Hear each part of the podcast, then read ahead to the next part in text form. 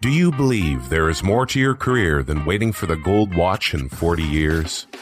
Did you know that the average American spends 200 hours a year commuting to a job they probably hate? Does it frost your ass to get a 2% raise that barely keeps up with the rate of inflation? Have you ever worked for a boss hole? We know how you feel, and we want to help. Welcome to the Boss Free Society Podcast, your entertaining entrepreneur therapy session with your hosts, Tim Wambach and Patty Dominguez. Couch not included. We're back in the studio doing another edition of He Said, She Said. And today we're talking about emotional intelligence. That's you know that's a really interesting word, Patty. Yeah, emotional intelligence is it's it's kind of a controversial topic in that people are giving credence to the concept of emotional intelligence versus an intellectual quotient. But what we have found, or certainly in the readings um, that I have done around emotional intelligence, it's really a key component that is evident in people who are successful or top performers is that they're emotionally intelligent. I mean, we joke about, hey, have you ever worked for a boss hole, right? But can you go back to our boss reballers, go back and think about a time when you've worked for a boss hole? I mean, do you ever wonder how some people have this ability to make things happen, but in the process they piss everybody off, and they're truly your boss hole. they're oh, jackasses, right, Patty? They're jackasses. or conversely to that, people who have just this uncanny ability to bring together a team you can throw them in the midst of a storm and they just figure things out and they're just naturally charismatic and show empathy and are highly likable. It's just amazing. Yes i, I know many people like that fit both both sides of the equation. Yeah and so we i have a, a story that comes to mind when i think about emotional intelligence. I remember in my consulting days there was uh, one of the lead consultants who was working on the biggest account at the time, he just did not like me. He did not like me. I can't imagine why, Tim. I mean, this is very hard to believe, but it is true. He didn't like me. So we had this big project to complete. It took roughly seven months. And in the process, he really was very combative. Like he was just a, he was a troublemaker, complaining, being very backstabbing, blah, blah, blah. And when the project was done, I'll never forget because the project was a success and that's all good and, and fine. But the, but what suffered was the actual culture of the business. So for whatever reason, I came, I had this epiphany when the head of the consulting group was talking and he said, it's so awesome that we got things done. And he goes, in spite of all these little setbacks with the people or whatever, things happened the way that they were supposed to happen and we got it done. And then I said to him, and I don't even know where this came from, to be honest with you in the moment, but I said, but it's not that we got it done, it's how we got it done. And if in the process you piss people off and you create a lot of chaos, in business, and that can be in your personal business or in a job or whatever. It's the how you got it done that really could it, it could do a lot of damage long term. So, in spite of the outcome of that particular project, cool. Yeah. So with that. it no. wasn't cool. It was awful. well, cool that you came up with that. Yeah, and it was right? just like I just had this epiphany. Like I can't believe that they're only focusing on the actual outcome of the project. Like, yeah, good, that we got it done. But the reality of the situation was this guy was the biggest boss hole. He was such a jackass. He really ruined the culture of the team. And that has a long standing effect. So, our whole topic here around emotional intelligence, we have some tips for you because it's important whether you're leading a group or you're leading yourself or you're networking, you're getting out there and making connections. It's you're going to attract who you are. That's going to be the first thing. And if you have a low emotional intelligence, it's a call to action to say, "Hey, you really need to control yourself."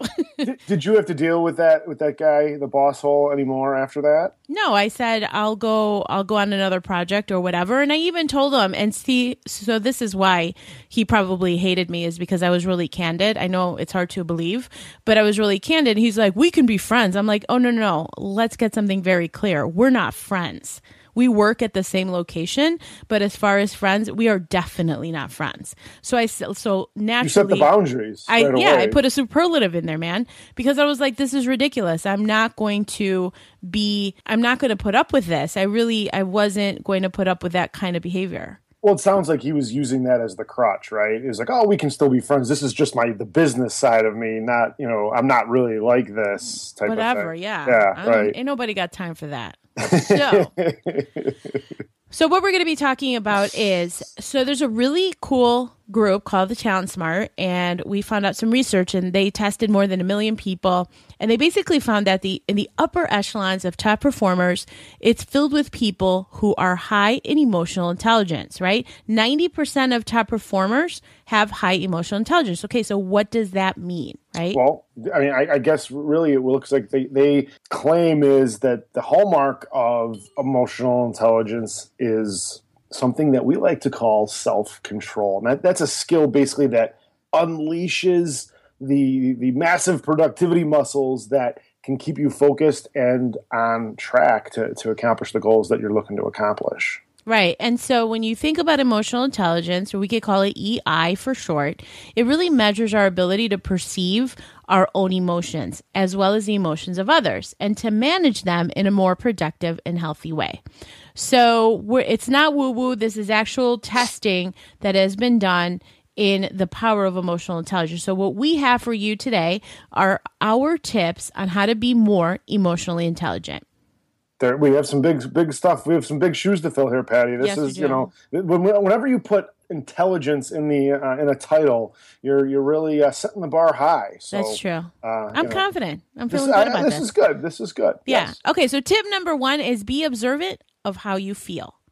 Right you know in, in the process of rushing from let's say one commitment to the next you know you're meeting your deadlines and you're responding to external demands many of us lose touch with our emotions right there's times where things can come up and you fl- we've heard the we've heard the, uh, the, the the concept of flying off the handle right we've all flown off the handle and and reacted um, unjustly in, in different situations. But when we do this, we're, we're far more likely to act unconsciously and we miss out on, on uh, valuable information that our emotions contain. Absolutely. And so instead of acting or not being cognizant of how you're feeling and just rushing around and letting the day control you, really what this is about, this tip is about paying attention to how you're feeling and learning to trust the emotions, right? Just being really present with yourself and recognizing if there's, if you're having a moment of stress.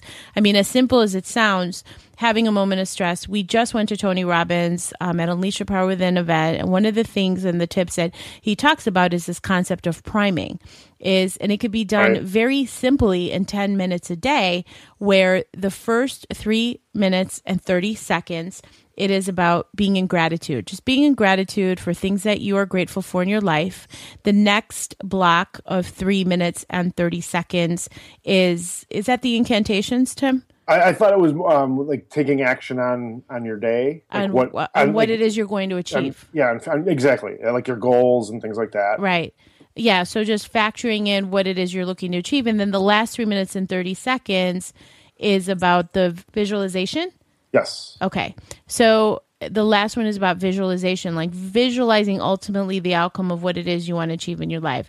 So that's just a perfect example of taking control of your day, being really present, paying attention to how you feel, and really creating that environment of what it is you want to do so that you're not letting the day get a hold of you. a couple a couple things that I'd add to that, and one, I'm I'm starting to meditate a lot more um, in in my daily. It's becoming more of a daily habit, daily practice, and that definitely helps me become more present. And now you talked about uh, Tony Robbins, and for those of you that maybe haven't been to Unleash the Power Within, or maybe but you're still familiar with Tony, what you might want to do is go to YouTube and um, plug in emotional flood and we'll we'll have this in the show notes.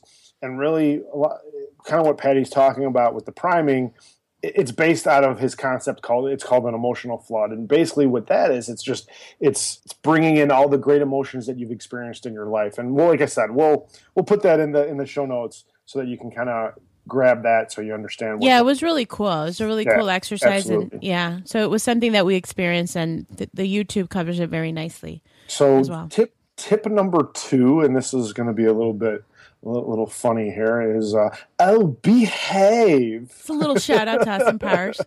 So, behaving, you're going to notice how you act when you're experiencing certain emotions and how it affects your day to day life. You know, is it impacting your communication with others, your productivity, your overall sense of well being? It's like behave. I mean, don't sit there and be like, oh, I'm just in a bad mood. I like unleashed and, and like I, I'm sorry, I acted like a jerk. I mean, that's no excuse to act like a jerk. You know, you just behave. It's simple. Yeah, exactly. It is. It's very simple. Tip tip three is take 100% responsibility for your feelings and your behavior. You know, if, if you feel like someone pissed you off, it was because you let them. Uh, nobody makes you lash out at anyone. Your reaction is your responsibility. And, and I think really once we start accepting responsibility for how we feel and how we behave, right? Um, this, you know, it, it gives positive impact. It's a positive impact in all areas of your life. One of the things that I think we've mentioned it in a previous episode, Jack Canfield teaches it. It's called E plus R equals O, and that simply means E stands for event, R stands for response, and O stands for outcome. And really, the event happens, and what you have you have no control of the event, but you have 100% control of your response to that event, and your response ultimately creates that outcome. Well, that's kind of going into tip number four, where it's all about practice responding instead of reacting. Yes. So there's there's subtle but important difference between responding and reacting. So reacting is where you're in an unconscious process where we're experiencing an emotional trigger, and so you're behaving in an unconscious way, right? Like you're just not even cognizant of what you're feeling. So if you're feeling irritated and you snap at that person who just interrupted you, it's like you're completely you're completely engulfed in all the like in all the bullshit that you don't realize that you've just reacted and you flew off the handle right? When you respond you're in control of your emotions. You're responding in a very conscious process that involves where you you're very aware of where you are at, how you feel, deciding then how you want to behave. So, for example, if somebody irritates you, or if you have a hater that maybe posts something on social media, like backlash on something, instead of feeling irrita- irritated, you absolutely respond with certainty that you are not going to worry about that hater or that or any of these the negative comments or whatever because you're not letting them take control of your emotional state. Right. And that's really what it's about. So that's a difference between practicing responding instead of reacting. So the call to action there is make sure to respond after you've gathered your thoughts and you're really centered and in control. Yeah, reacting is, is more the negative a- aspect of- Absolutely. of that. Tip number five practice empathizing with yourself and others. So, empathy is about understanding why someone feels or behaves in a way and being able to communicate that understanding to them. Yeah, I mean, it applies to ourselves and other people. Um, but, but really, but by practicing it, you, you're, you're going to be improving your emotional intelligence. You know, you can start by practicing with yourself. When you notice yourself feeling or behaving in a certain way, you can ask, "Well, why? Why do I think I'm feeling like this? Why am I doing this?" And at first, your response might be, "I don't know." But keep paying attention to your feelings and behavior, and you'll start to notice different answers will start coming, bubbling to the surface. And tip number six is our last tip of how to focus on emotional intelligence or how to develop that muscle. Tip number six is create a positive environment.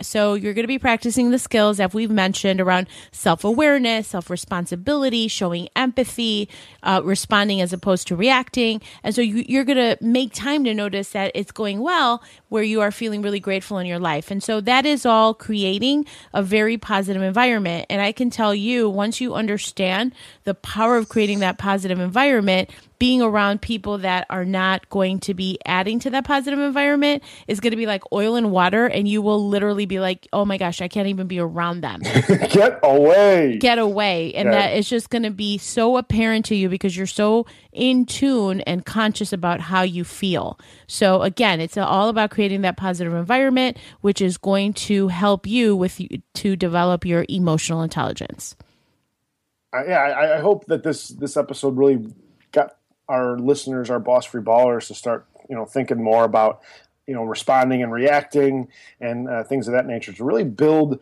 because really what we're talking about with emotional intelligence it's a muscle like anything else. It's a muscle it's a skill and the more you use it the more you build it the more you know you're you'll be strengthening it and the, you'll have it at your disposal at times when you're going to need it the most there you go. There you have it. Those are our six tips for developing your emotional intelligence. Make sure to let us know what you think on Twitter at Boss Free Society or join us over on Facebook at Boss Free Society Dojo. D O J O. We will see you next time. Take care, Boss Free Ballers. Thank you for listening to the Boss Free Society podcast. If you want more, connect with us on Facebook at Boss Free Society fan page, Twitter at Boss Free Society or join our group of other boss free minded peeps at the Boss Free Dojo on Facebook.